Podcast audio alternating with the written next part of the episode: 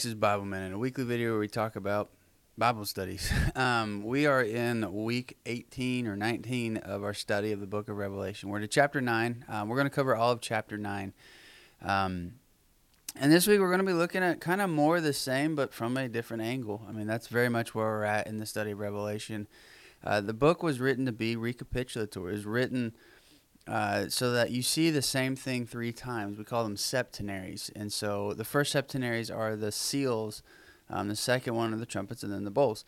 Um, but the thing to remember as we go through this is it's not just the same thing. Like John didn't write this just to be like, "Hey, I like repetition." He loved repetition. Read his letters, read his gospel. He likes to cycle through things over and over again.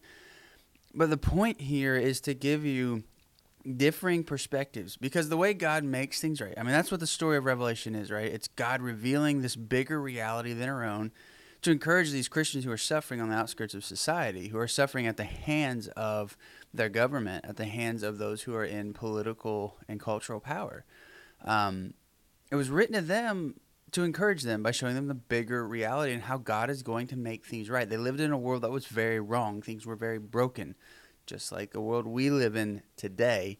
Um, and so it's like this this is encouraging us. But how god goes about making things right is probably the most complex thing in existence. Because right versus wrong on one hand is very simple but on the other hand is extremely complicated.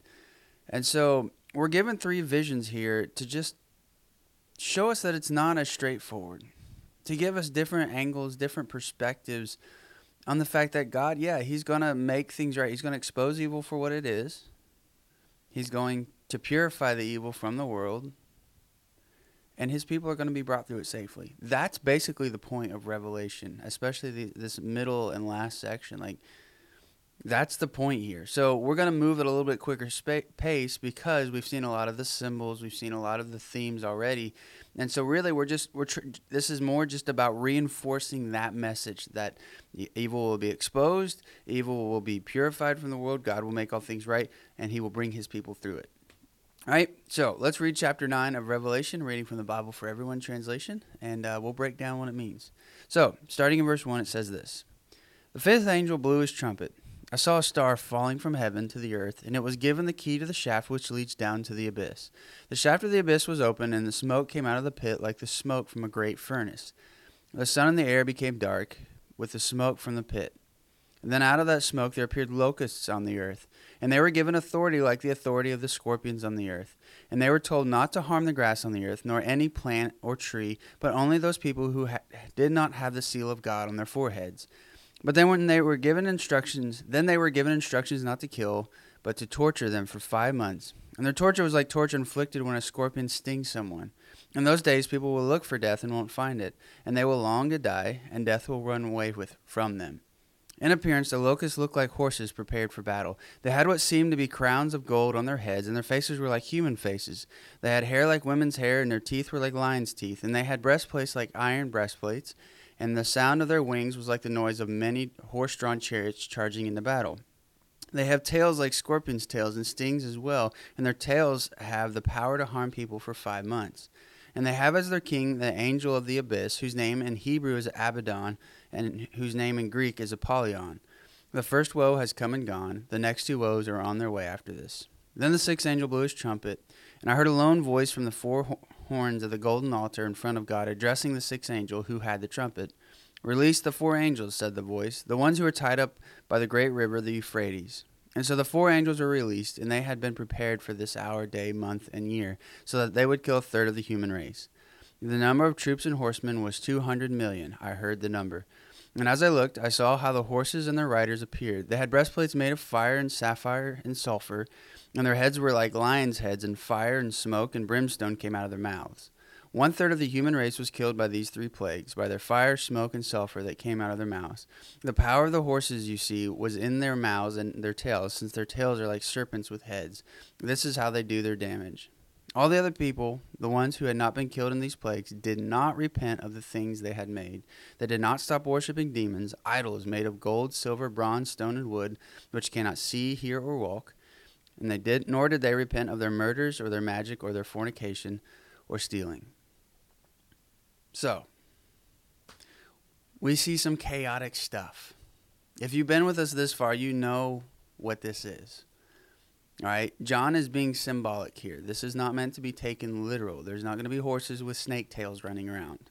This is all very symbolic. That is John's style. That is the genre he is writing in. This is how he's choosing to convey what he's seeing. I think he's seeing these things, but I think the things are there as a conveyance for the deeper message. We're in the part of the section of the septenary where God is purifying evil. And so when we see things like the the pit, right? The pit if, if you adopt my point of view, you have to ask yourself, well, what does that represent? Is there literally a pit somewhere? No, the, the pit, if we're looking at evil, what is evil? It's a bottomless pit. And where does that come from? It comes from the enemy, but it mostly comes from, from humanity as well. We have a endless pit of evil. And so the message that John is portraying with the locust warriors is that we are going to be the source of our own destruction. And that's really the theme throughout it. When we look at the the, the beast and we look at the dragon and we look at the harlot they destroy themselves. Their seeds of destruction are sown from within. That is the message here that is being portrayed. The bottomless pit of, of human corruption and brokenness is the, the, the, the seeds of its own destruction. And so these these locust warriors are are there to to show us that are there to show us and corrupt us and purify us and expose humanity, except God's people, those who are sealed. And we talked about the sealed several weeks ago, but Christians are sealed through baptism in the Holy Spirit. Those who are sealed are brought safely through this exposing of evil and this purifying of evil. And, and again, as we talked about in those weeks, that doesn't mean we don't we don't get hurt. That doesn't mean we don't suffer. That doesn't mean we don't die it means we're brought through it. And we're brought through it to spend eternity with the Father. And so we we have this this story, this this vision of this the world being turned upside down. The world being completely flipped on its head and everything just being messed up. We see that right now. Right? I'm I very firmly am in the the camp of the folks that think we're in the midst of it all. I think there'll be a, a, ramping up in the end. The Thessalonians tells us that, and Revelation tells us that. But that we've been in the end times from the beginning. Evil has been let loose. I mean, if you look at what has happened post the death of Christ versus pre, yeah, there's no no comparison. The world was was brutal back then. Don't don't get me wrong, but the world is continually evil and, and broken and, and killing itself and manipulating the economies like the just think of the terms of the four riders. We talked about that last week like so i'm not going to recap it again but we just I, I really see this everywhere we look. We see evil is let loose evil is is in the driver's seat. I mean it's what jesus said the ruler of this world is the satan but he's not going to have his throne long. Jesus is going to take it from him. And so we're just we're seeing that again here. We're seeing god purifying his world of evil. So that's that's what will come. That's what will happen is the corruption, the brokenness, the things that don't live up to the designs and standards of God, they'll be done away with. So uh, the this pit, smoke comes out, locust things. so who is their king? Their king of these locust things are uh, Abaddon, which means place of destruction, or Apollyon, which means destroyer. The job is to purify evil, but not annihilate evil, right? We see at the end that there's still evil left. There's still people who reject God at the end. Um, but this also sounds exactly like what we read um, in chapter 6 where it says, As I looked, he opened the sixth seal, and there was a great earthquake. The sun turned black like sackcloth, the whole moon became like blood, and the stars were falling from heaven onto the earth, as when a fig tree shaken by a strong wind drops its late fruit. The heaven disappeared like a scroll being rolled up, and every mountain and island was moved out of its place. The kings of the earth, the leading courtiers, the generals, the rich, the power brokers, and everyone slave and free all hid themselves among the caves and rocks of the mountains. Fall upon us, they were saying to the mountains and rocks, hide us from the face of the one who sits on the throne, from the anger of the Lamb. And the day of their anger has come, and who can stand? upright. So we see there the same thing that God is causing a great calamity, a great purifying of the brokenness of this world, and those who re- refuse God are the ones who are suffering through it. it we're, we're seeing a recapitulation. Let's move on. So, trumpet six is blown. All right, that was trumpet five. This is trumpet six. Trumpet six, we see four angels let loose. What does four represent? Four represents all of creation. The four beings with the four different types of faces, all of creation. Anytime you see four in Revelation, it means all of creation. So we see four angels who are tied up the great river Euphrates to be let loose. Again, during God's great purifying of evil. Um, so we have these four angels set loose who are set about to do the purifying. Um, and for the, the, the four, all parts of creation just means they're going to go everywhere. There's no safe place to hide from them. Um, and then the, it ta- describes a battle with these horses with snake tails and stuff like that. Again, it's all symbolic. It's it's there to show the battle between good and evil that has been waging from way back, right? Like this is the battle, and it, it builds up intensity closer to the end of the battle. That's why it says that the number was too many. It just it, it's a it's a hyper hyperbolic number, or maybe that's the wrong word, but it is a number that is just massive to show the scale of the battle between good and evil that we think doesn't exist half the time, but we don't pay attention to. We see this here, we see it ramping up. And then we get to the end and we look at what matters. What matters from all of this? That's verses 20 and 21, where it says, All the other people, the ones who had not been killed in these plagues, did not repent of the things they had made. They did not stop worshiping demons, idols made of gold, silver, bronze, stone, and wood, which you cannot see, hear, or walk. And nor did they repent of their murders, or their magic, their fornication, or their stealing. The goal of the locust, the goal of all the calamities, is repentance.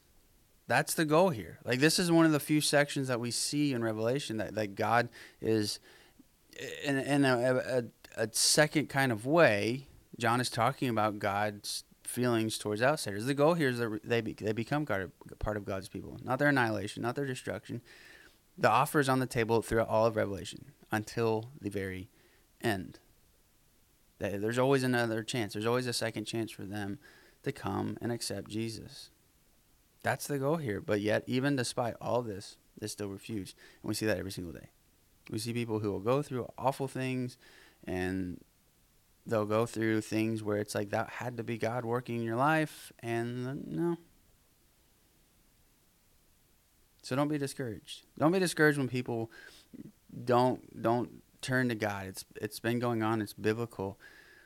And basically, what I think is happening here is is uh, I don't remember who came up with this idea. I read it in a couple commentaries, but the idea is you become what you worship, right?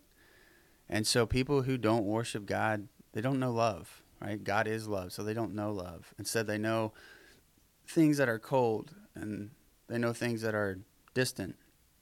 They know things that are broken. They know things that are lifeless. And they become those things because that's what they worship. Evil comes from idolatry, and you become what you worship. So let this week's study motivate you. Motivate you to have the same motivation God has. To help lead others to repentance, to help lead others into the life that you have. Because that's what matters. Have any questions, reach out. Otherwise,